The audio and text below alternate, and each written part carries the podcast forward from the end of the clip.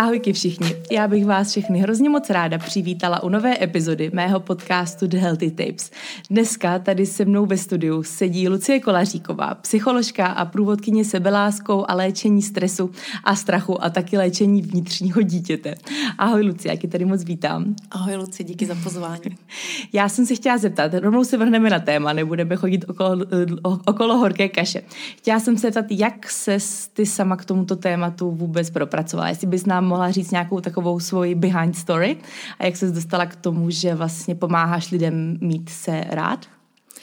No, tak souvisí to s mým životem, s mým životním příběhem. Za prvé teda vůbec, že pomáhám lidem, souvisí s tím, že jsem se rozhodla v celkem brzkém věku, že bych chtěla studovat psychologii, to mě bylo 14 ale že se to pak nakonec povedlo a stalo, tak eh, tam bylo ještě mnoho dalších událostí, které to umožnili a vytvořili vůbec tenhle rámec a Téma sebelásky se mě otevřelo právě během toho studia psychologie. Já jsem byla v Německu, 11 let jsem tam žila a během těch studií se mi spustily panické ataky, takže začal můj takový silný příběh se strachem a v té době jsem vlastně hledala cestu z toho ven. Neměla jsem to štěstí, že by byli lékaři tenkrát tak připraveni mě dát nějakou tabletku na štěstí, abych, abych potlačila symptomy, takže jsem s těmi symptomy musela nějak být a vlastně jsem byla nucená se naučit v nich číst.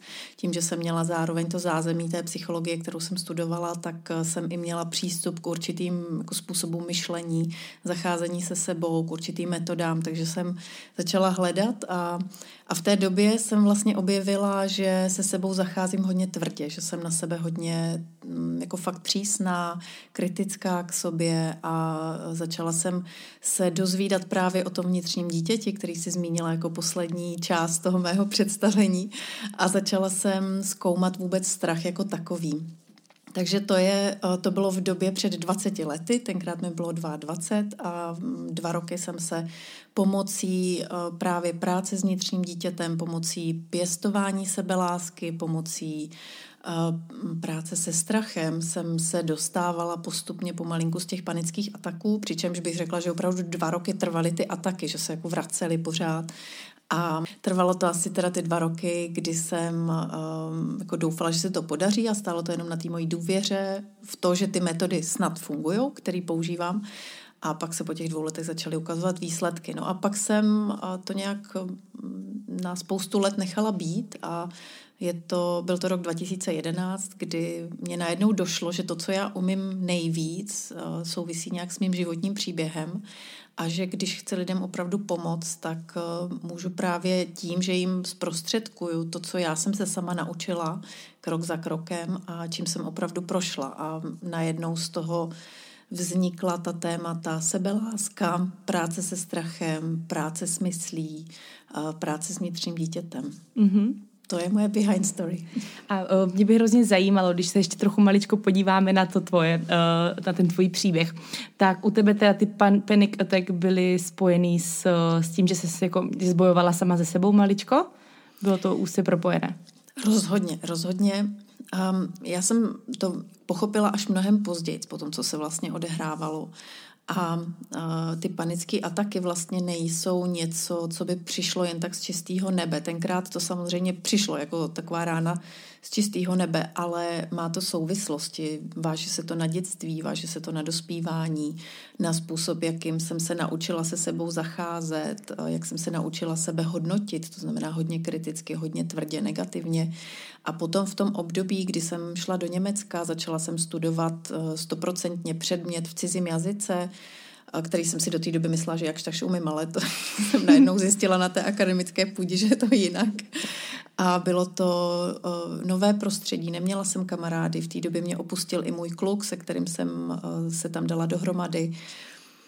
Vydělávala jsem si na sebe sama, takže jsem uh, byla vlastně pod velkým tlakem, že jsem musela podávat pořád ten výkon, jinak bych nemohla tam studovat, takže uh, se toho sešlo moc, na tu psychiku toho bylo moc. A když se to spojilo s tím nízkým sebevědomím a s tím kritickým myšlením, který jsem měla vůči sobě, tak tam v podstatě můj nervový systém dal najevo, že je to moc. A v podstatě jako selhal, i když to není ve skutečnosti selhání, ale dal prostě najevo, že tohle je příliš. A ten strach je prostě skvělý informátor, takže mm, takhle to vlastně vzniklo. Takže tam jsou jako daleko sáhlé souvislosti.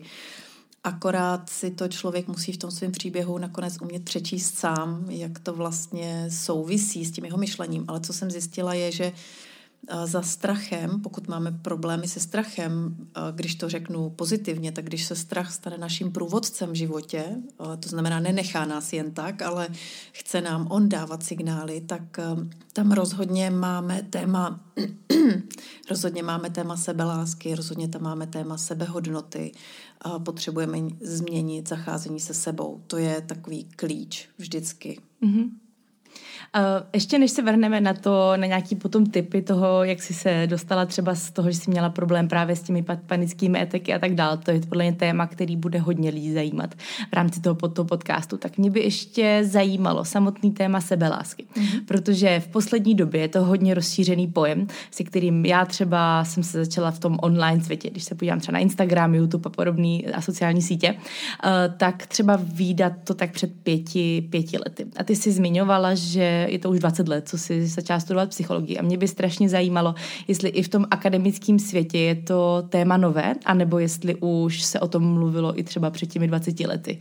No, to téma myslím, že uh, není nový, ale že se o něm mluvilo trochu jinak, že se používaly jiný pojmy a taky záleží, kde zrovna jsme. Já si uvědomuju, že v té době, kdy já jsem byla v tom Německu, to znamená, mm, šla jsem tam v roce 97, tak um, že tam uh, pojem sebeláska nebyl, ale byl tam pojem normální zdravý sebevědomí.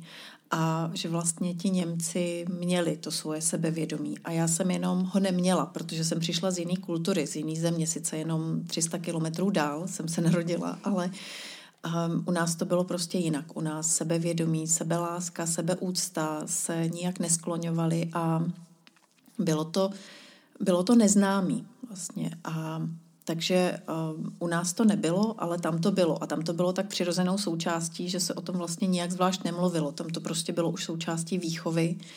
A já jsem se to tam učila uh, docela těžko a bylo to hodně náročné, protože jsem vstoupila už mezi 20 letý, 21 letý lidi, kteří už to nějak v sobě měli integrovaný, to sebevědomí, přirozenou sebeúctu, nějaké vysoké mínění o sobě. A, a já jsem to neměla. Já jsem přišla jako taková ta typická holka z toho východu, která je vyukaná, nevěří si, potřebuje říct, kam, eh, co má udělat, kam má jít. Eh, zvyklá vlastně i nejenom jako z výchovy, ale z toho školského systému, že eh, nikoho nezajímal můj názor a, a nikoho jako nezajímala nějaká moje samostatnost. Zájem byl o to, jestli se dokážu věci dobře naučit, pěkně odmemorovat, odříkat na spaměť a za to dostanu jedničku. Takže ta samostatnost um, se u nás nevytvářela, nebyla to jenom věc rodiny, ale vlastně celého systému. Takže u nás to bylo nový, ale tam to vlastně nový nebylo. Takže já jsem měla možnost se to teda učit přímo tam na místě a tam, kde to vlastně lidi uměli, ale nemluvilo se o tom a na té akademické půdě to vlastně jako téma nebylo. Tam to bylo spíš jako předpoklad toho, že to člověk má mm-hmm. a, mhm. a nemluvilo se o tom. A co se týká u nás v Česku, tak já jsem vlastně o tom začala hodně mluvit v roce 2011 a v té době na našem trhu byly z ciziny asi dvě knížky o sebelásce nebo Miluj svůj život, přijetí toho, kdo jsme, kým jsme. A když jsem začala k tomu vést semináře, tak mi začaly chodit takové ošklivé maily a kritické maily od lidí, co to tady chci učit za hroznou věc, že chci učit lidi, aby byli sobci, aby byli sebestřední, že je to prostě špatně a že bych se měla věnovat něčemu pořádnému, třeba porodit děti nebo tak. Což je jako rozhodně skvělá věc. Ale, ale takže ještě chci říct, rok 2011 byl ještě takový nepolíbený tímhle tématem. A takže já jsem tady opravdu začínala v prostředí, ve kterém to bylo hodně nepřijímané a když ke mně přišli na seminář lidi, většinou to byly ženy, už tenkrát, dneska jsou taky většinou ženy na seminářích, tak tak byly takové opatrné a vlastně hodně se doptávali, měli tam hodně námitek vůči tomu, takže já jsem první roky té svojí práce strávila tím, že jsem ten pojem vlastně pořád vysvětlovala dokola a pořád jsem říkala, co je vlastně zatím, za tou sebeláskou a samozřejmě jsem se i já sama učila rozlišovat, co je ta taková ta pravá sebeláska a co je opravdu jenom takový to sobectví, který potřebujeme v rámci té cesty sebelásky taky projít a pak překonat, nechat za sebou, dozrát do nějaké dospělejší formy. A, a takže takhle to, takhle to bylo tenkrát. A jak je to dneska na té akademické půdě, vlastně nevím, ale Někdo právě mě už v posledních letech říkal, že používají moji knížku jako zdroj na té akademické půdě. Jak jsem říkala, tak jo, tak to jsem podstěná, protože bych ani neřekla, že je to nějaká odborná práce, je to, je to jako populární psychologie. Mm-hmm a um, ta učebnice sebelásky. Ale už se o tom může psát, už se to zmiňuje a už to i do toho akademického světa teď našlo svoji mm-hmm. cestu. A to je dobře. Mm. Když se teda podíváme na ten pojem sebelásky jako takové, tak uh, jak bys ho definovala, nebo co teda je za tou sebeláskou, protože jsi zmiňovala, že něco teda je sebeláska, něco už je trochu sobeckost, tak kdyby mm. si dokázala popsat tu hranici a vlastně popsat vůbec ten termín? Mm. Je to, je to hodně široký pojem, takže eh, když to řeknu v krátkosti, tak je důležitý vědět, že je to fakt jako osekaný jenom na takovýto jádro. Sebeláska, ehm, tak jak jsem já ji pochopila doteďka, znamená ehm, umět tak nějak laskavě, se soucitem, s pochopením přijmout sebe sama.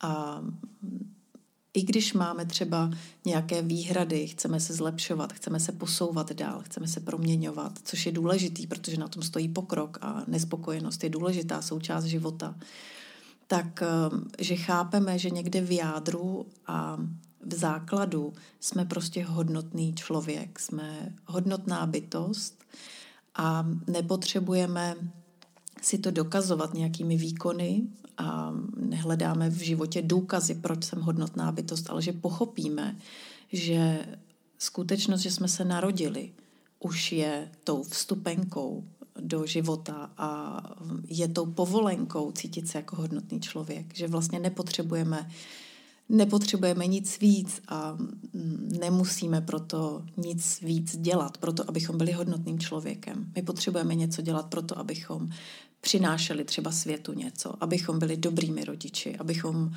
byli dobrými partnery. To znamená, potřebujeme se učit spoustu věcí v životě, ale naše hodnota je daná a to je, to je jako veliký rozdíl. My stavíme hodnotu na tom, právě jaký jsme rodiče, jaký jsme partneři, jestli jsme to hodně vystudovali, ale s tím naše hodnota nesouvisí. My spojujeme jabka a hrušky často.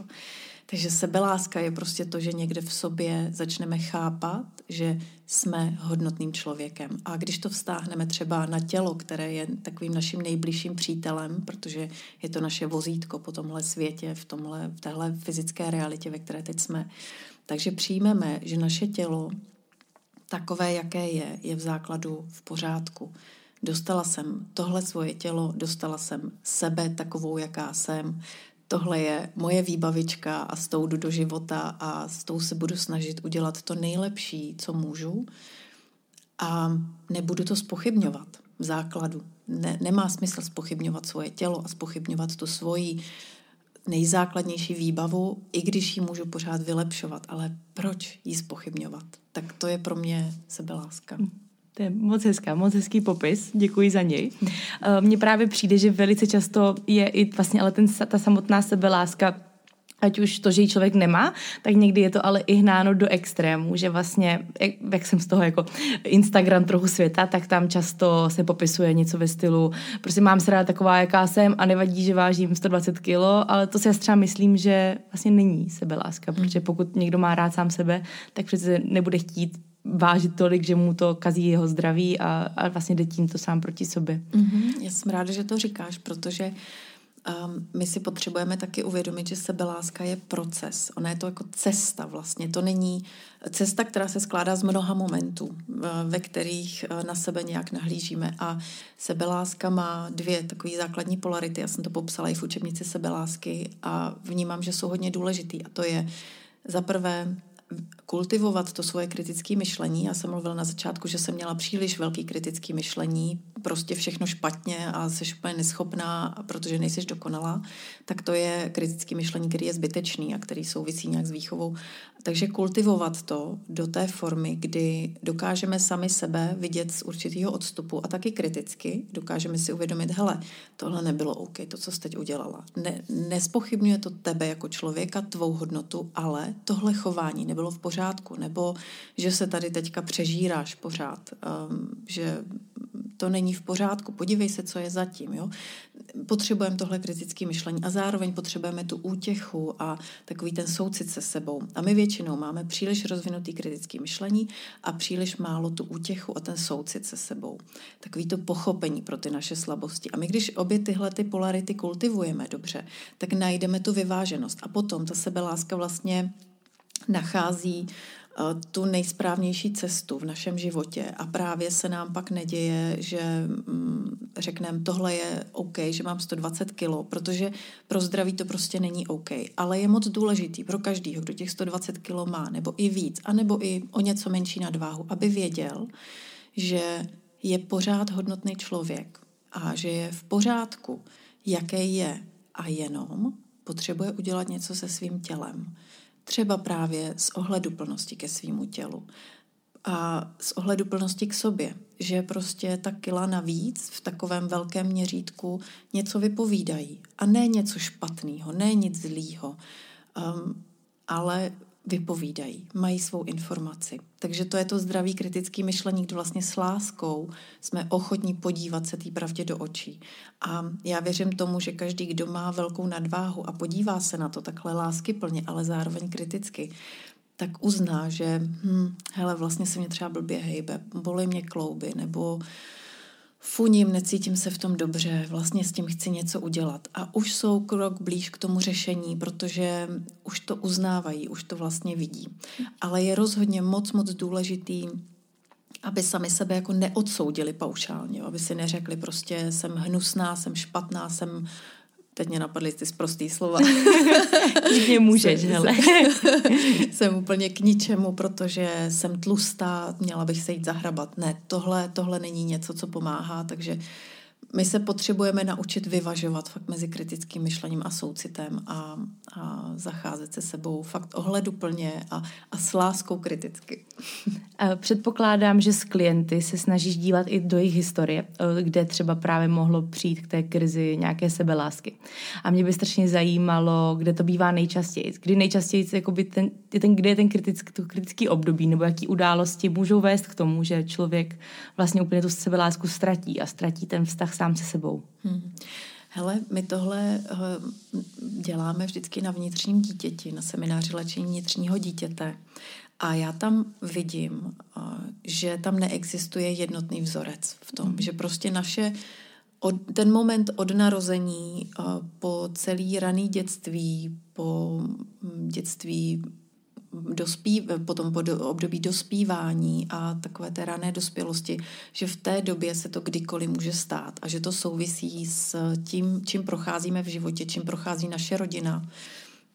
Souvisí to s tím celkovým příběhem, který máme. Takže Um, co, řeknu teďka, co je hodně častý, mm-hmm. a mhm. to je daný podle mě společensky, ale to je jako u nás. Jo, že společensky si myslím, že hodně v pubertě se to děje a je to proto, že naše společnost neumí zacházet s dospíváním.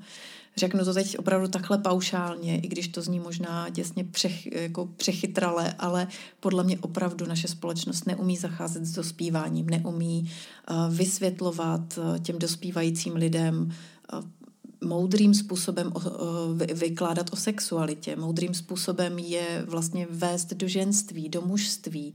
Nedokáže jim vlastně dát tu nutnou míru svobody a zároveň hranic. Jo? Že vlastně většinou je to tak, že rodiče přitáhnou řetěz a nebo řeknou naopak, protože sami vyrostli v tom, že jim někdo přitáhl řetěz, tak řeknou, um, můžeš si dělat, co chceš a co cítíš a to taky není dobrý, mm-hmm. jo? že tam vlastně není ta zdravá míra, takže my se tohle budeme potřebovat ještě učit jako společnost a takže v období dospívání dochází k mnoha zraněním. To je, to je u nás hodně častý, ale u mnoha lidí třeba rozvod rodičů v raném dětství způsobí něco takového, nebo že byly třeba děti byty hodně, tak eh, to způsobuje eh, velkou ztrátu sebehodnoty. Právě třeba ty fyzické tresty, to je hodně, hodně silný. Mm-hmm. Nebo když se hodně křičí, ale může ztrátu sebehodnoty, sebelásky způsobit i to, když rodiče jsou k sobě zlí, když eh, třeba ani nesáhnou na děti, ale mezi nimi je třeba hodně nějaké nenávisti, hodně konfliktů,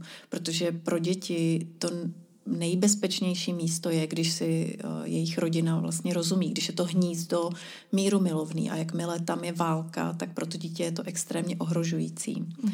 Může být ale uh, důvodem ke ztrátě sebelásky i když, uh, teď když to vidím jako žena, tak když vlastně maminka si sama sebe neváží, srovnává se se sousedkama, s kamarádkama, úplně nevědomky srovnává svoje dítě s ostatníma dětma, protože vždycky to tak je, že když matka sama se srovnává s ostatními, tak pak to dělá i tomu dítěti. A to dítě um, cítí tu nízkou sebehodnotu a přebírá ji vlastně od ní. Takže uh, těch faktorů je hodně. Zase ještě, když to vezmu teďka zase znova z pohledu dcer, tak vůči otci, když třeba otec um, nepochopí, že se mu narodila dcera a ne syn a hodně otců vlastně vychovává svoje dcery tvrdě. My vlastně jako úspěšné ženy jsou velmi často dcery tvrdých otců. Dvě tady asi sedí teď právě podle tvýho výrazu. Jsme si docela přikývli, ano. Takže když tatínkové prostě nepochopili, že se jim narodila malá princezna, kterou mají mít jenom bezpodmínečně rádi a vychovávali jako kluka a mysleli si, že má podávat výkony, tak to je taky velký zásek do sebehodnoty. A vůbec eh, to potom připraví témata do dospělosti na dlouhý hledání sebe sama, kdo vůbec jsem, můžu být vůbec jako zranitelná, jemná, můžu uh, i třeba věci nezvládat, nebo musím být pořád tak silná. Takže je tam spousta, spousta důvodů a ta rodinná historie je prostě dlouhá. My zažijeme vlastně doma 18 let minimálně, většinou, většina z nás, možná ještě díl, a zažijeme doma s rodiči a je tam každý den nějaká interakce, každý den nasáváme nějaké hodnoty, každý den se dějou nějaké události, každý den je s náma nějak zacházeno a my na to nějak odpovídáme, takže samozřejmě i ty naše reakce můžou přivolat určitý chování a reakce rodičů který zase ještě způsobí hlubší záseky. Takže těch interakcí je tolik, že, že opravdu se nedá v tom vystupovat jeden jediný příběh. A já musím říct, já jsem sama teďka máma tříletý holčičky a teda být rodič a dělat to správně. Tak to je velká výzva, řekla bych, největší výzva, kterou jsem kdy měla v životě. To jsem právě zrovna chtěla zmínit, že když člověk vidí, kolik vlastně jako chyb se dá dělat, nebo kolik chyb se na něm třeba dalo udělat v minulosti, tak jako najít tu správnou cestu třeba pro výchovu vlastního dítěte, co teda jako se mu může říkat a jak ho vést a jakým stylem a tak, tak to musí být No, bude to asi výzva docela. Je to výzva, ale je to super a vlastně mě to třeba poskytlo ještě náhled na tu sebelásku ještě jako jinak. Já jsem si dřív říkala, že uh, v té výchově se vlastně děje chyba, když ztratíme tu sebelásku. Jenomže uh, já mám možnost to teďka srovnávat i jako s mnoha lidmi, kteří mají rodiče mého typu, kteří si říkali, tak já to budu dělat jinak, já prostě nebudu dělat chyby svých rodičů, já budu svoje dítě podporovat v té sebehodnotě. Plus vidím třeba i výsledky z toho Německa, kde ti stejně staří jako já už tu sebehodnotu měli, že už ji jako v nich podporovali. A je vidět, že um, že co je pro nás v dospělosti prospěšný. Ono pro nás je prospěšný, když um, aspoň část toho ztratíme, když ztratíme aspoň část sebe a máme možnost to potom hledat, protože když to od začátku máme a vždycky jsme měli a on, ani o tom nevíme, tak my si toho vlastně nevážíme. Jo, a to je, to je jedna důležitá věc, která souvisí potom v, v, s dospíváním. Když už je nám pak 20 a víc, tak pořád ještě máme celý život před sebou. Máme třeba ještě 60 let před sebou. A během těch 60 let my můžeme vlastně odkrývat, rozkrývat a znovu objevovat, co jsme ztratili v tom dětství. A vlastně najednou si uvědomíme, hele, bylo to sice těžký tahle cesta a mrzí mě to, že jsem to ztratila a strašně dlouho jsem se zlobila na svý rodiče, ale dneska vidím, že je to jedno. Já jsem to už našla a je mi dobře a je to jedno, že jsem to tenkrát ztratila a teď vlastně díky tomu, že jsem to objevila, tak je to poklad. Mm-hmm. Zatímco když to od malička pořád mám to je jako když někdo pořád lítá první třídou nebo se narodí s tou, s tou zlatou lžičkou v puse, tak vůbec neví, co to znamená to nemít. Jo? Takže je těžké si toho vážit. Přesně tak. Tak já musím říct, že dneska v těch 42 letech musím říct, že, že se mě hodně těch náhledů už změnilo a vlastně, vlastně um, jde spíš o to, abychom si v té sebelásce vlastně jako, aby jsme se naučili najít si nějaké svoje místo, abychom se ustálili v té svojí sebehodnotě. Hele, jsem v pořádku, jsem chybující, pořád se učím, nikdy nebudu dokonalá, jo, to jako všechno, jo. Ale vlastně, že tak, jak se ten příběh odehrál, tak byl nějak v pořádku. Mm-hmm. To je moc hezká myšlenka. to se mi moc líbí. Eh, já jsem si chtěla zeptat uh, další otázku. Uh, kam až může vést narušená sebeláska? jako do jakých stádí to vlastně v tom negativním slova smyslu může, může nás dovést? No, v podstatě já to vidím tak, že všechny mm, psychické nemoci, které máme, že nějak souvisí se vztahem k sobě. Že ten tam vždycky má co říct, vždycky tam má nějaké svoje slovo. Dokonce si to myslím i o onemocněních, se kterými bychom si to vůbec nespojovali, jako jsou třeba psychózy, třeba schizofrenie, kde vlastně se zdá, že mm, že je to spíš um, jako nějakých, kvůli, kvůli něčemu, co je špatně v těle, v mozku, že se vlastně hledají spíš důvody toho, co jako je špatně v tom těle poskládaný. Protože ten, ta socializace, to znamená to, jak vyrůstáme a to, jak se dokážeme popasovat s realitou, to je prostě tak silný a obrovský faktor. To je něco, co mění naši DNA v průběhu života. Takže takže si myslím, že opravdu i ta nejtěžší psychická onemocnění souvisí s tímhle.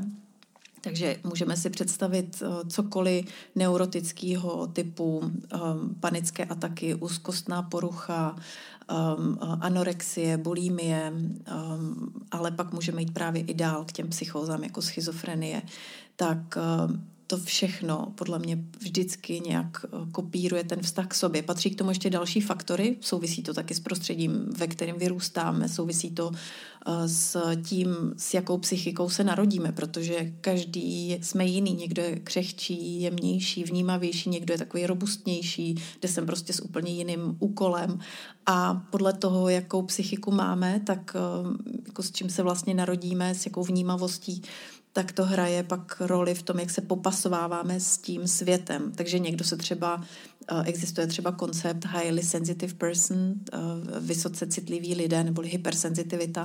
To je třeba takový nově objevený, 20% lidí jsou hypersenzitivní a ty třeba, když přijdou do světa, a jsou jakoby zpomalení, hodně vnímaví, potřebují hodně klidu svýho, potřebují hodně ujišťování v tom dětství, v tom raném dětství a mají rodiče, kteří jsou prostě hrmotný a rychlí a, a dítě samo do postýlky a musí být samostatný a tak tak to dítě vlastně, na něj to může být příliš drsný. Mm-hmm. Jo? Že, to vlastně, a že to vlastně jako nezvládne a rozvine klidně nějakou psychickou chorobu a vlastně a když se to potom rozplítá a pracuje se s tím, tak vlastně zjistíme, že tam je nějaký hluboce narušený vztah k sobě sama, taky, jo, který, který jako vznikl už v tomhle raném stádiu. A zároveň, když je prostě dítě, který se narodí a je takhle stejně jako takový hrmotný a do toho světa a má takový rodiče, tak se to potká úplně skvěle a nic mm-hmm. se tam mhm. vlastně nerozvine a je prostě od začátku přijímaný, protože si prostě s těma rodičema vlastně sednou a, a je to dobrý. Jo. Takže Um, takže tak, teď jsem se rozpovídala, ale souvisí, souvisí to s tím. Doufám, že tam ta souvislost je znát. No. Jo, že právě tady v tomhle tom je často i vidět rozdíl mezi třeba sourozenci. Uh-huh. Že se narodí dva sourozenci, kteří jsou právě takový jako do toho zapálený a jedno takový pomalý a, a často podle mě to taky třeba může, nebo pomalý v tom jako stylu, jak vnímá světa tak, a že často to může vést u toho vlastně, který je jeden v té rodině jiný, takže to často musí být jako hrozně, hrozně těžký pro, te, mm. pro toho člověka, protože potom si myslím, že často si připadá jako méně cený ano. a tak dál. Mm. Jenom kvůli tomu, že je jiný než ten zbytek rodiny. Je to tak, no, je to tak. Já jsem tohle to přesně měla, že jsem, že jsem se narodila jako ta mladší a do rodiny, kde si ségra, moji rodiče všichni rozuměli a já jsem byla pořád jak z jiného hnízda. I v dětství jsem mm-hmm. hledala, jako jestli nejsem adoptovaná, jsem hledala ty papíry adopční v těch, v těch šanonech, co jsme měli doma.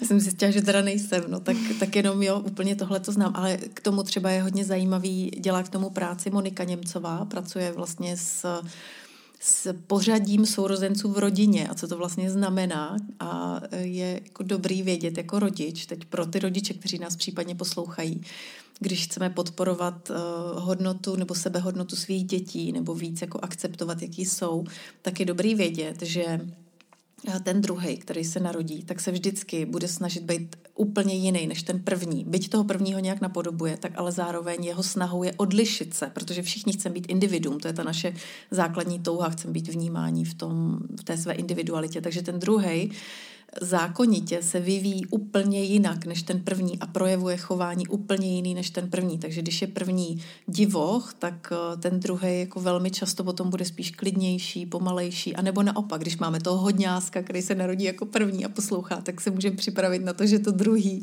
bude náročnější a nemá mhm. smysl si pak říkat, proč je takové, no, proč je ta, přesně, co jsem hmm. udělala špatně? A to dítě je nějaký divný, to se nějak nepovedlo. A já jsem špatná, prostě ne, to dítě z principu, eh, to jsou přírodní zákony, prostě potřebuje být individuum, takže potřebuje se odlišit od svého staršího mm-hmm. sourozence, takže můžeme počítat s tím opakem.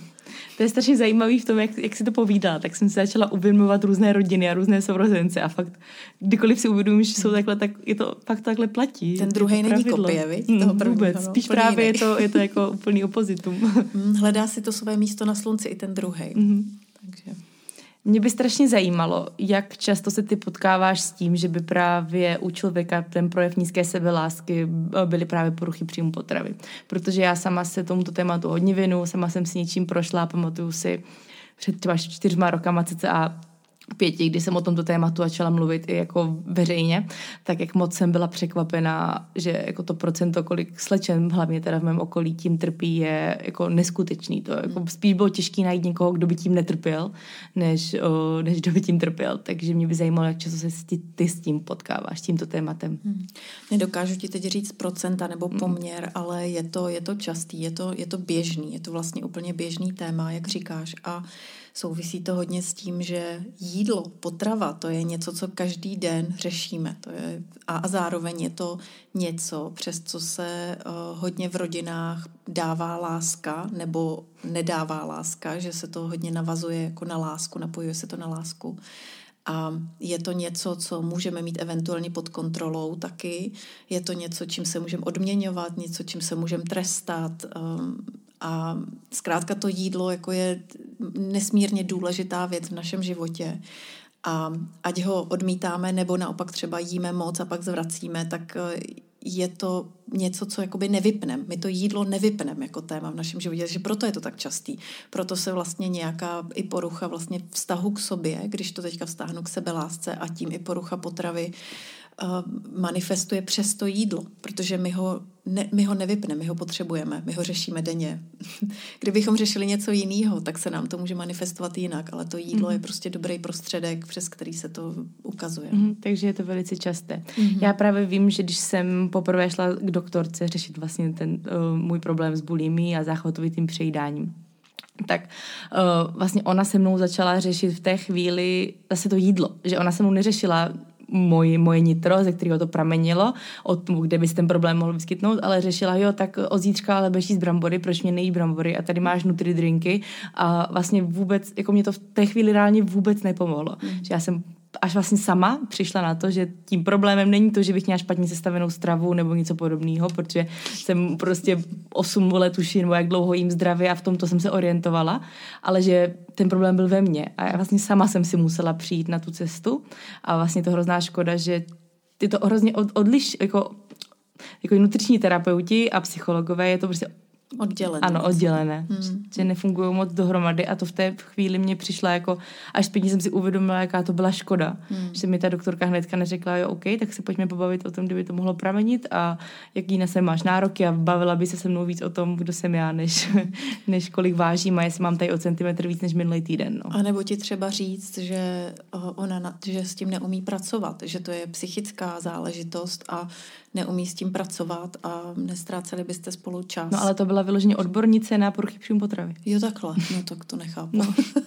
Jo, to tak. jsem jako šla přímo za spe, specialistkou, která byla vyhlášená v Brně a naši chtěli, abych když už tak ať jdu k někomu dobrýmu a ona se mnou řešila jen to, kolik vážím, hmm. jestli nemám o centimetr víc nebo méně než minulý týden a chtěla vždycky vypsaný jídelníček akorát. Mm-hmm, tak to, je to, zvláštní. to bylo takový zajímavý. Z toho odborného pohledu to může být taky docela ještě zajímavá informace. Anorexia bulímy mají vlastně jiný původ, že anorexie uh, znamená nebo souvisí se vztahem k mám, má souvislost se vztahem k mámě a bulimie se vztahem k tátovi že eh, vlastně my taky jako v průběhu života několikrát vlastně odcházíme od mámy k tátovi a zase se vracíme k mámě a takhle děláme takovou jako smyčku a mm, je to náš způsob, jak poznáváme jak ženský svět, tak pak jdeme do toho mužského světa a poznáváme vlastně ty muže, protože přirozeně chceme třeba časem přijmout do svého života nějakého muže a, a znát vlastně obě ty polarity, obě ty strany. A, a tak vlastně v, někdy do věku 15 let přibližně, nebo do 14 let přibližně se vlastně, uh, tam je takový období na začátku puberty, kde vlastně ta dcera hodně u té mámy vlastně začíná dospívat a hodně se tam řeší menstruace a růst prsou a vlastně ta emoční rozhozenost a křehkost, která najednou přichází, tak tam hodně často bývá máma tou podporou a pak někdy po tom 14. roce života ta dcera vlastně jde jakoby směrem k tátovi a potřebuje potřebuje víc poznat ten mužský svět, protože ji začínají zajímat muži a začíná se vlastně, začínají ty první rande a začíná se otvírat téma sexuality a vlastně um, tam v podstatě, když ten otec jakoby nezvládne tu dceru podpořit v tom jejím dospívání, když um, nedokáže být opravdu láskyplný a podporující, ale je právě třeba tvrdý, jak jsem to říkala, a velmi často tátové žárlí, nebo se jim vlastně nelíbí, že ta dcera dospívá, proměňuje se. A najednou už s ní nemůžou tak blbnout jako s tím klukem třeba, jo? nebo prostě najednou mají pocit, že musí teda jako přitáhnout ten řetěz, protože co když zdivočí tady ta naše holka jo? a nedokážou vlastně být pro ní tou oporou, tak eh, pr- pak vlastně často nastupuje ta bulímie, pak až někdy kolem toho 16. 17. roku, že to, nebo třeba později.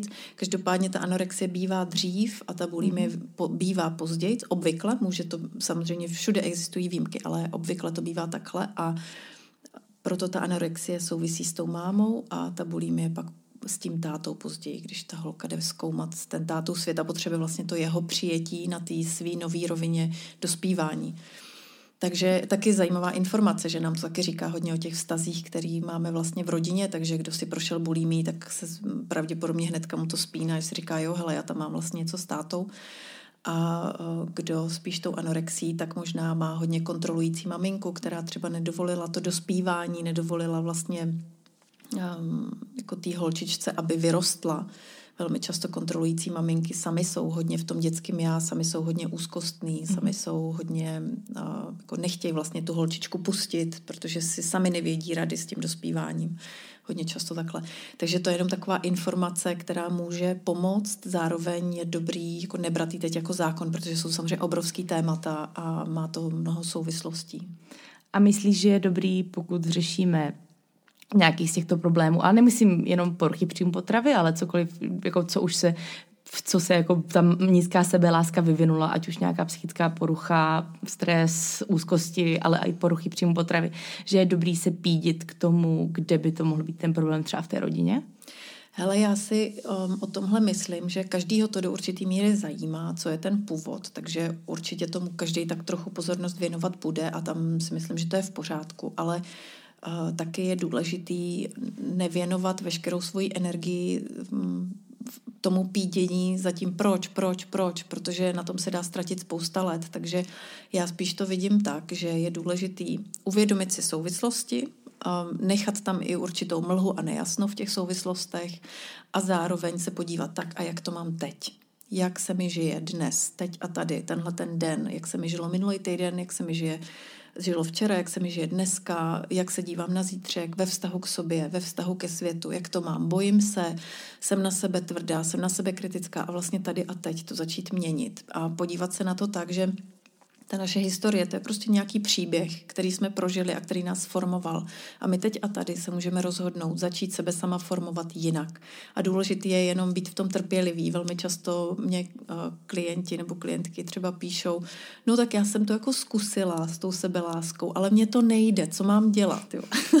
Teď, no hele, když jste tvůj příběh formoval 20 let, 30 let, 40 let, jak dlouho myslíš, že potřebuješ na jako jeho přepsání? Jo? To, to prostě potřebuje čas, fakt to vyžaduje čas a trpělivost. Takže opravdu dívat se na to tak, že já teď a tady můžu začít přepisovat svůj příběh jinak, můžu vlastně začít měnit svůj pohled na sebe, svoje zacházení se sebou a musím přitom počítat s tím, že se dostávám do konfliktu s tím předešlým, s tím, co bylo, co jsem do teďka žila, že to předešlý bude ještě dlouho, dlouho na mě působit, ale já, když budu vytvářet nový způsob jednání se sebou, nový vnitřní programy, tak oni budou postupně pomalinku sílit a já je postupně převezmu a to starý nakonec odumře, ale bude to prostě trvat.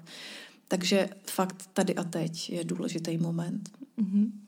A když bychom se podívali potom na téma, který bude podle mě hodně lidí zajímat, a to je to, jak teda si vypěstovat znovu tu sebelásku. Protože já předpokládám, že s nějakou sebeláskou se z části narodíme a že spíš ji potom ztratíme v nějakém věku, pokud s tím bojujeme. Mm-hmm. Tak kde, kde začít? Pokud prostě víme, že je nějaký problém a že bychom měli víc budovat ten vztah sám se sebou, Hmm. Tak kde si myslíš, že je nejlepší začít?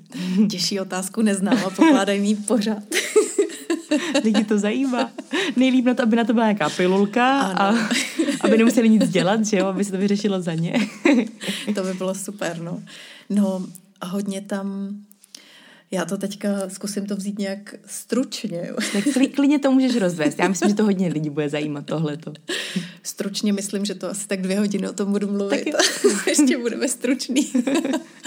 no, a co je já, já teďka řeknu, že já jsem vlastně k tomuhle napsala jednu celou knihu, učebnici sebelásky, která je hodně hutná, takže je tam eh, řada metod, meditací a postupů, se kterými se dá pracovat. Udělala jsem k tomu online školu sebelásky desetitýdenní, která taky je plná metod, věnujeme se různým tématům.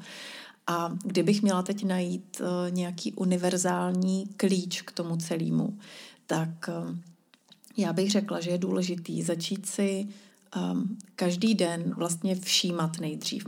My si potřebujeme jako první krok začít všímat, jak se sebou zacházím, jak se k sobě chovám, třeba i nevědomně, protože my si třeba myslíme, jo, jo, jo, už to mám dobrý, já už to mám porovnaný, protože už do nějaké míry opravdu máme, už jsme třeba prošli nějakou cestou, už si to uvědomujeme, ale ono to má opravdu spoustu rovin a uh, ta neláska k sobě jde úplně stejně hluboko jako všechno ostatní, co jsme se naučili v tom životě. Takže začít si víc všímat. Doporučuji psát si deník klidně, pokud to někdo má rád, holky to většinou mají rády, takže klidně si začít psát deník o tom, eh, když si všimnem třeba, jak jsem o sobě dneska smýšlela, nebo jak jsem se zhodnotila, a nebo se třeba jenom podívat, jak jsem se vlastně dneska cítila v souvislosti s nějakou záležitostí, kterou řeším. Jo? A když se třeba když si všimneme, že často cítíme nějaký velký sevření třeba před výkonem, jo, tak si můžeme, vši- tak jako nám musí potom dojít to, že hele, když jsem často sevřená před nějakým výkonem, tak to znamená, že na sebe vnitřně tlačím, že to musí být dobrý.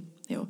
Protože v podstatě, když na sebe přestanu tlačit, tak všechno přestává být výkon a můžu být uvolněná. Je to jedno, jestli jdu natáčet podcast, jestli jdu mluvit do televize, jestli jdu mluvit před tisíc lidí. Je to jedno. Jdu říct, co chci říct. Jo. Ale když před tím výkonem třeba jsme uh, hodně jako takový, doufám, že to bude dobrý, doufám, že to všechno dopadne a tak, tak je jasný, že tam je nějaký tlak, jo, musíš, musíš, musíš, jo. Takže můžeme si tohle napsat do deníčku, jo. Často máme, často mám tlak na výkon, často, často si uh, sama jako vytvářím vlastně tenhle ten tlak. Nebo když se nám něco nepovedlo, tak se můžeme podívat, jak vlastně to hodnotím. Je mi to jedno? Jo? Že jako jo, nepovedlo se v pořádku, příště to bude lepší. Jo? A nebo mám tam třeba uh, mám tam třeba právě taky špatný pocit, hm, měla jsem to udělat jinak, mělo být. A zase, jako sebekritika, jedna věc, taková ta zdravá sebekritika je dobrá, jo, hele, příště to udělám jinak, jo, tohle to se teď fakt nepovedlo, to je takový ten klidný sebekritický postoj, ale pak tam je takový to, ne, jsem prostě blbá, já jsem to podělala, měla jsem to říct jinak, když jsem to věděla, jo, tyhle výčitky, když tam přijdou, to je taky něco na zapsání do deníčku, jo. A ještě je tam mnoho jako dalších možností, ale to je právě to, co musíme začít pozorovat a u sebe vlastně rozklíčovávat. Teď jsem dala tady dva příklady, ale je důležité najít si ty svoje příklady, kde vlastně se necítím dobře v sobě a začít rozklíčovávat, čím to je. A když to budeme pozorovat, ono se nám to otevře, to téma. To je důležité taky vědět. Nepotřebujeme na to žádný odborníka, my, my, my jsme sami odborníci a my, nám se ta témata otevřou. A já jsem si u sebe jednoznačně všimla tenkrát před těmi 20 lety obrovský tlak na výkon, a, a obrovský vlastně ohrožení života, když to neudělám dobře, když se to nepovede, tak jako taková velká krutost, jo? že jsem si uvědomila, že to moje klíčové téma je krutost sama k sobě. A bylo to pro mě důležité a stačilo mi tohle jedno téma a už jsem s ním mohla pracovat. A teďka jak? Jo? Takže když to pozorujeme, otvírá se nám to, rozklíčováváme to, vnímáme to svoje zacházení se sebou, tak to už je první krok. Ono už se to samo vlastně začíná proměňovat tím, že si to dovolíme vidět. To je to důležité vědět, že mnohdy nepotřebujeme nic dělat, jenom to vidět a být otevřená vůči tomu a nechat, ať si to téma samo, když už ho takhle vyneseme na stůl a provětráme to pěkně a padne na to světlo, konečně už to není ve tmě někde ve stínu, tak dovolit, ať se to samo proměňuje. A plus potom relativně snadno nastoupí i ten jako ta možnost, jak to můžu proměňovat. Takže třeba, když si uvědomím krutost u sebe, tak začít, kdykoliv si to uvědomím, kdykoliv si vzpomenu, změnit tohle chování. Jako odejít od té krutosti. Tak jo, teď mě tam naskočí, seš blbá, seš kráva, seš neschopná. Tak, stop, Luci. Jo? Tak, nepovedlo se ti to, seš na sebe naštvaná, tlačíš teď na sebe, jo, jakoby podívat se na tu situaci z výšky, tlačíš teď na sebe, seš teďka tvrdá, ale uf, vydechni, jo. Přijdou slzy, to je jako logická reakce, protože ten tlak vlastně, um, když my polevíme ten tlak, tak přijdou ty emoce, které jsou naprosto oprávněné. to je moc, moc důležitý. Jo. Takže přijdou ty slzy, přijde tam ten výdech, uvolnění se, můžeme se u toho hezky obejmout, dát si, dát si jako takovou tu útěchu, na kterou obvykle zapomínáme, když jsme zvyklí na sebe tlačit. Můžeme si dát tu útěchu a z toho místa, když se pak sklidníme, tak si říct tak a co dál. Jak bych teď jednala? Jak bych teď jednala, když si dávám lásku? Jo. Takže to je takový, když ten příběh prožíváme prakticky. Já to teď říkám vlastně hodně do detailu, protože jsem si všimla, že pro mnoho lidí je těžký představit si, že to má opravdu takovýhle průběh krok po kroku a že je to nějaký emoční proces a že je tam opravdu hluboký dialog se sebou, opravdu začít si se sebou povídat, jo, začít se uklidňovat, začít, začít se utěšovat, dávat to klidně do slov, aby jsme se naučili používat i ty, ty, ta správná slova. Jo? Když, když jsme zvyklí na nějaký způsob komunikace s druhýma se sebou, tak my neumíme často použít ty správná slova. Takže nebo vůbec ten přístup, nastavit si ten správný pocit, jo? To, to je prostě nějaký proces, který musí proběhnout. A když to teďka ještě zjednoduším na takovou jako víc um, racionální rovinu, tohle, co jsem teď řekla, tak je možný třeba si říkat, jak bych teď se sebou jednala, kdybych se měla ráda. Jo, nebo jak bych teď se sebou jednala, kdybych um, byla k sobě laskavá. Jo, teď vidím, že jsem krutá, dobře, tak jak bych jednala, kdybych byla laskavá. A můžeme si chvilku s touhle myšlenkou pobít, to taky v nás udělá nějakou změnu, nějakou laskavost, to probere, probudí v nás a, a už tam může naskočit nějaký návod vlastně co. Jo, tak to jsou takové jednoduché věci. Každopádně um, doporučuji určitě všem ženám vzít to přes tělo, protože naše tělo je, jak jsem řekla, to naše vozítko, náš první přítel a zároveň je to něco, co jsme se naučili kriticky vnímat, protože obvykle nám nikdo neřekl, hele, roste ti zadek a seš krásná, jo, vytváří se ti tady strie a je to v pořádku, dospíváš, prostě rychle teďka rosteš, rychle se vyvíjíš, tak ti prostě popraskala kůže. Nebo vznikly ty strie. Představ si, kdyby nebyly ty strie, kdyby se ta kůže neuměla takhle natáhnout, tak ona praskne, jo, měla bys tam prostě díru. Jako chápeš to, ale to tělo má tuhle tu schopnost. Jako nikdo nám neříkal tyhle úžasné věci, jo. Nikdo nám neříkal, že jako hele, tak ti rostou prsa trošku dolů, ale to, to je tak jedno, jsi prostě krásná, máš nádherný prsa. Jo. Jakoby myslím, že snad to nikdo nepoznal, že se nad ním někdo takhle pozastavil. Jo, jakoby s láskou nějaký vychovatel, babička, maminka. Jo, jakože ty ženy vlastně velmi často byly taky hodně tvrdý právě v době dospívání vůči těm dcerám a říkali jim, běž o té lednice, nežer zase, neměla by si zdávat večeři, no nějak přibíráš, ale to je tak jasný, jo? někde mezi tím jedenáctým a devatenáctým rokem, to je tak jasný, že přibíráme, hubneme, hledáme ty svoje míry, to tělo hledá vlastně tu pozici, ve které se pak trvale usadí v té dospělosti. A je to tak v pořádku. a my jsme se tak naučili, že to je v nepořádku, že pak řešíme celý život svoje tělo, takže já vlastně každý dospělý ženě doporučuji vzít to i přes tělo, prostě začít se na sebe dívat do zrcadla, začít um, třeba jenom se dívat, jenom se prostě dívat. To jsem já. Jo, jako tam totiž nejde o to, abych si řekla, o, já jsem krásná bohyně. K tomuhle pocitu ani nemusíme dojít, ono je to vlastně jedno. Prostě stačí takový prostý, tohle jsem já. Tohle je moje tělo. Je to zajímavé. Proč je moje tělo 1,60 m? Proč není 1,80 m? Proč nejsem takhle úzká? Proč mám takhle široký boky? Jo? Proč moje prsa jsou takový makový? Můžeme si klidně tyhle otázky klást a klidně vlastně vybrečet vztek, že to není jinak, protože jsme se třeba naučili se srovnávat a, a nějak se z toho vyvstekat a, a vysmutnit a vybrečet. Ale pak skončit vždycky tak, že tak, a to je moje tělo takhle končím a, a můžu uh, končit každou session se sebou před zrcadlem nahá s uvědoměním a jako s takovým opravdu hlubokým přijetím faktu, že tohle je moje tělo a já fakt nemám jiný. Fakt nemám jiný, takže budu tady na tím brečet celý život nebo zkusím to nějak přijmout. Jo? Nezávisle na tom, co říkala máma, co říkal táta, babička nebo kdokoliv, kdo mi kdy řekl, máš moc velký zadek. Jo? Naprosto nezávisle na tomhle, jo, tak to je můj zadek. Jo a viděte všichni do prdele. Přesně tak, no. Takhle už s odstupem to člověk vlastně vidí hrozně jako v pohodě, že takhle by to teďka udělal, ale když člověku bylo 14 nebo 15 a někdo mu řekl, jo, ty znám, se vypapkala, ty tvoje tvářičky, tak prostě člověk si řekne, aha, tak jsem se asi vypotkala a co, co teď s tím budu dělat? Mm. A, hmm. a už jakoby vidí tu chybu někde u sebe, no. Víš, že to je problém mm-hmm. a mhm. přitom, přitom proč jsou problém tvářičky? Jo? no, proč je problém, že naroste někomu zadek? Mm. Nebo v čem je problém? Mm. Když nemáme nadváhu, jako nemáme zdravotní potíže, a i někdo má prostě tu nadváhu geneticky, jo, tak to je taky prostě téma samo o sobě. Jo. A, a nic nesouvisí s naší sebehodnotou. My jsme si na to navázali spoustu témat. To je taky možná ještě další taková metoda vlastně si uvědomovat, cokoliv teď udělám, cokoliv, jakkoliv vypadám, jakoukoliv cestou v životě se vydám, tak může znamenat, že um, dělám třeba chybu nebo um, někde jsem prostě překročila nějakou hranici, nebylo to v pořádku, ale nic z toho mi nebere moji sebehodnotu nebo moji hodnotu takhle, moji hodnotu jako člověka. Nic z toho mi ji nebere. Takže takhle opravdu chodit životem a uvědomovat si tohle, že ta hodnota je daná. To, co jsem řekla vlastně hned na úvod. Takže my si potřebujeme jak racionálně změnit nějaká nastavení v sobě, tak i uh, opravdu emočně v tom svém těle a vůči tomu svýmu tělu taky. A um, je to prostě, když to takhle říkám, jo, tak je asi úplně jasný, jak dlouhá je to vlastně cesta. Ale je to v pořádku. Ono to souvisí s dospíváním a s věkem. Když je nám 20, tak smýšlíme jinak. Když je nám 30, tak si najednou všimneme, ty já jsem se nějak jako posunula, najednou jsou mi věci nějak jako víc jedno, je to v pohodě. 40 to jako, to mám teďka já za sebou úplně, ježiši, sláva.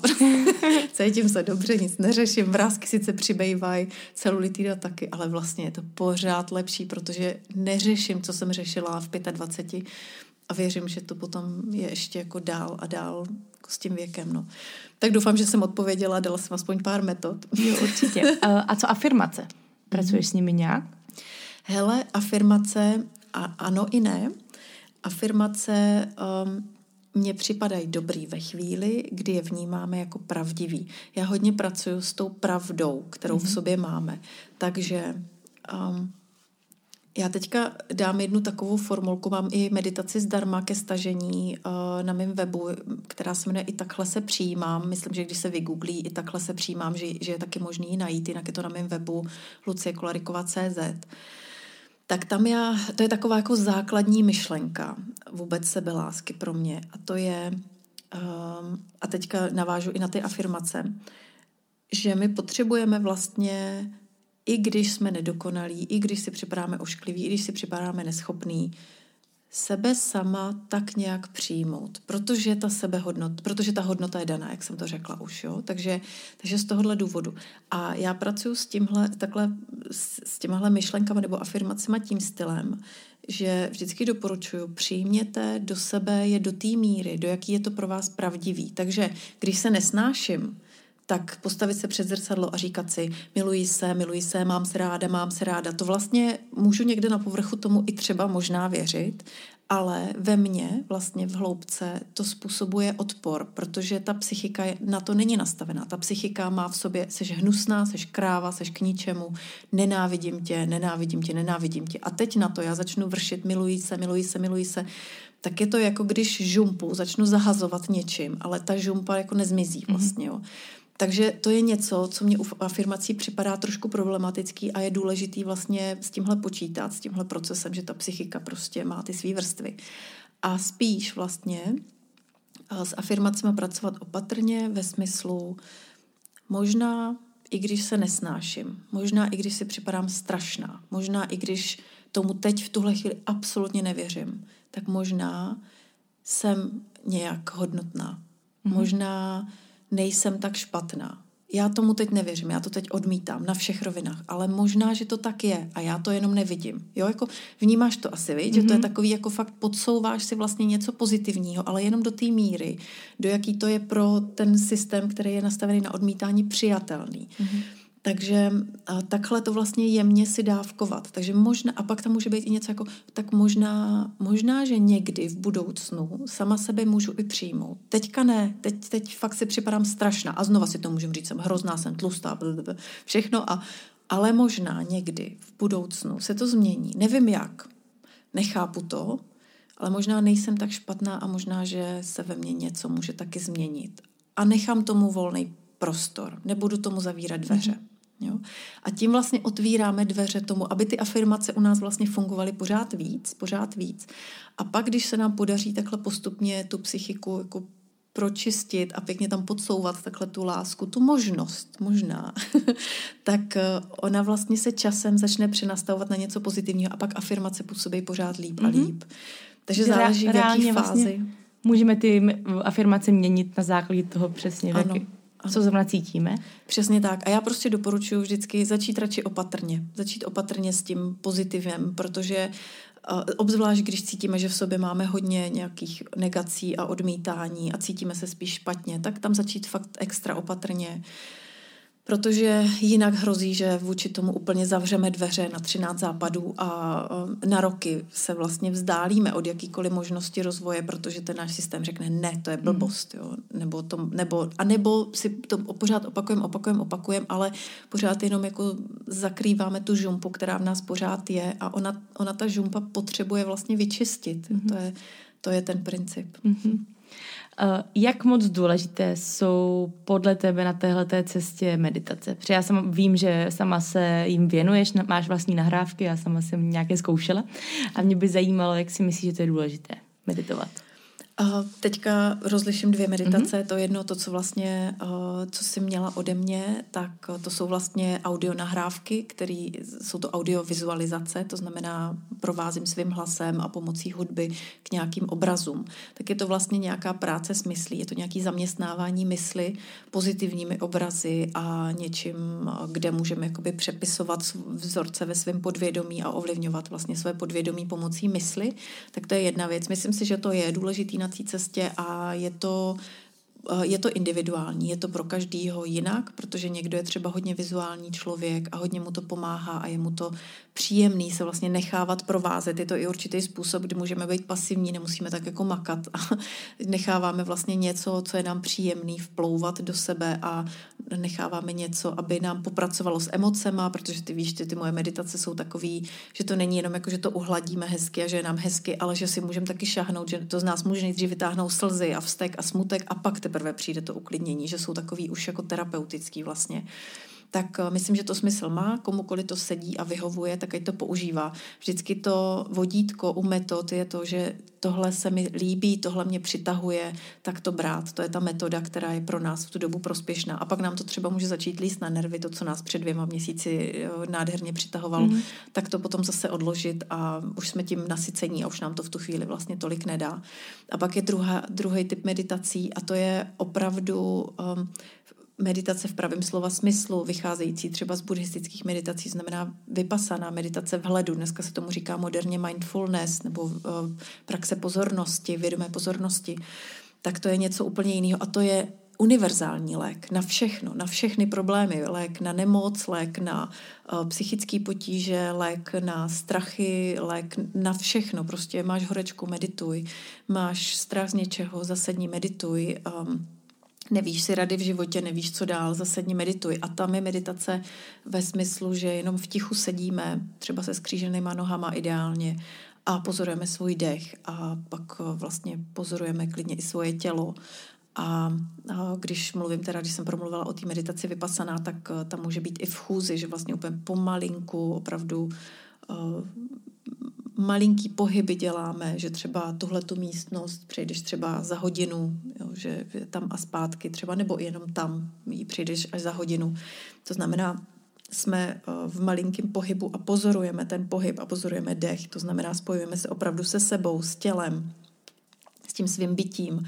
A když tohle praktikujeme pravidelně, tak to vede k obrovskému sklidnění a zjemnění všeho, co v nás je. A, a to je meditace, kterou bych doporučila každopádně vedle jakýhokoliv rozvoje a práce s těma uh, audiomeditacemi, jak jsem popsala, anebo jakýkoliv budeme dělat cvičení k sebelásek, tohle bych doporučila jako doprovodný program každopádně. Mm-hmm. U, u nich já jsem začínala, u těch mindfulness a já jsem k tomu asi stejně jako většina dnešní společnosti ještě pořád bohužel byla docela skeptická. A nějak jako jsem si říkala, proč tady, se tady nebudu steget pět minut ještě, já jsem bývala taková ta, že pět minut pro mě bylo, to bych mohla udělat tohle, tohle, tohle, tohle a pět minut tady nebudu ztrácet tím, že budu si na zadku. Ale samotné mi to strašně pomohlo a já jsem si na to právě vzpomněla v souvislosti s tím, když jsme se bavili o těch typech, jak začít pracovat na své sebelásce a ty jsi mluvila o tom, že důležité je vlastně to uvědomění toho, jak se cítíme a jak mm. sami s sebou mluvíme. A já si myslím, že právě ta meditace může být úplně skvělým nástrojem, jak si tohle vůbec uvědomit, protože mm. lidi neumí podle mě moc pracovat s tím, jak se cítí a jaké mají myšlenky a že já jsem se to vlastně naučila taky všechno až díky té meditaci. Mm-hmm. Ona přináší to zpomalení, to mm-hmm. stišení, zastavení toho vnitřního motoru a teprve v tu chvíli my vidíme, co je. Když přestaneme dělat, tak vidíme teprve, co je. Takže mm-hmm. rozhodně. Já jsem začala jako i chápat to, jak třeba funguje fungují myšlenky u mě a jak s nima pracuju a jaký mm. k ním mám, jako, že něčeho se hnedka zaleknu a zase něco, jako v ničem se ráda, tak si potopím mm. a tak dál. A to pro mě bylo jako taky základem, abych pochopila, potom to, jak vlastně sama si k sobě vůbec přistupuju, mm-hmm. abych mohla tohoto rozvíjet dál. Proto já jsem ty meditace určitě chtěla zmínit a určitě i doporučit tvoje meditace. Klidně, jestli chceš, tak můžeš, můžeš říct, které z nich bys doporučila někomu, kdo třeba začíná, nebo chtěl by mm-hmm. takhle nějaké řízené eh, já mám uh, CDčko Sebeláska, je to audiolek pro ženskou duši, takže je to opravdu promluva k ženám a uh, jsou tam čtyři takové základní sebeláskové meditace. Je to jedné na probuzení po ránu, jedné na dobrou noc a dvě jsou takové univerzálky. A, a tak e, to může být právě taková, taková vzpruha a takový povzbuzení a, e, pro ženy. A, takže jsou tam takový hodně hladivý slova. Já hodně pracuji s takovým tím uklidňováním, seš v pořádku, taková jakási a zatím taková krásná hudbička, takže si u toho ta žena popláče a zároveň pěkně se u toho pak sklidní a uvolní. Takže tohle bych třeba doporučila CDčko Sebeláska. Je to, je to dostupný na mém webu luciekolaриková.cz a, a potom jsem taky vytvořila um, set 22 meditací pro klid v duši se jmenuje a tam je pět oblastí, je tam uh, třeba sebevědomí, práce se strachem, je tam práce s vnitřním dítětem, univerzální láska, jak se spojovat vlastně s takovou tou láskou, která tady je všude kolem a tak. A ještě pátý téma, který si teď nepamatuju.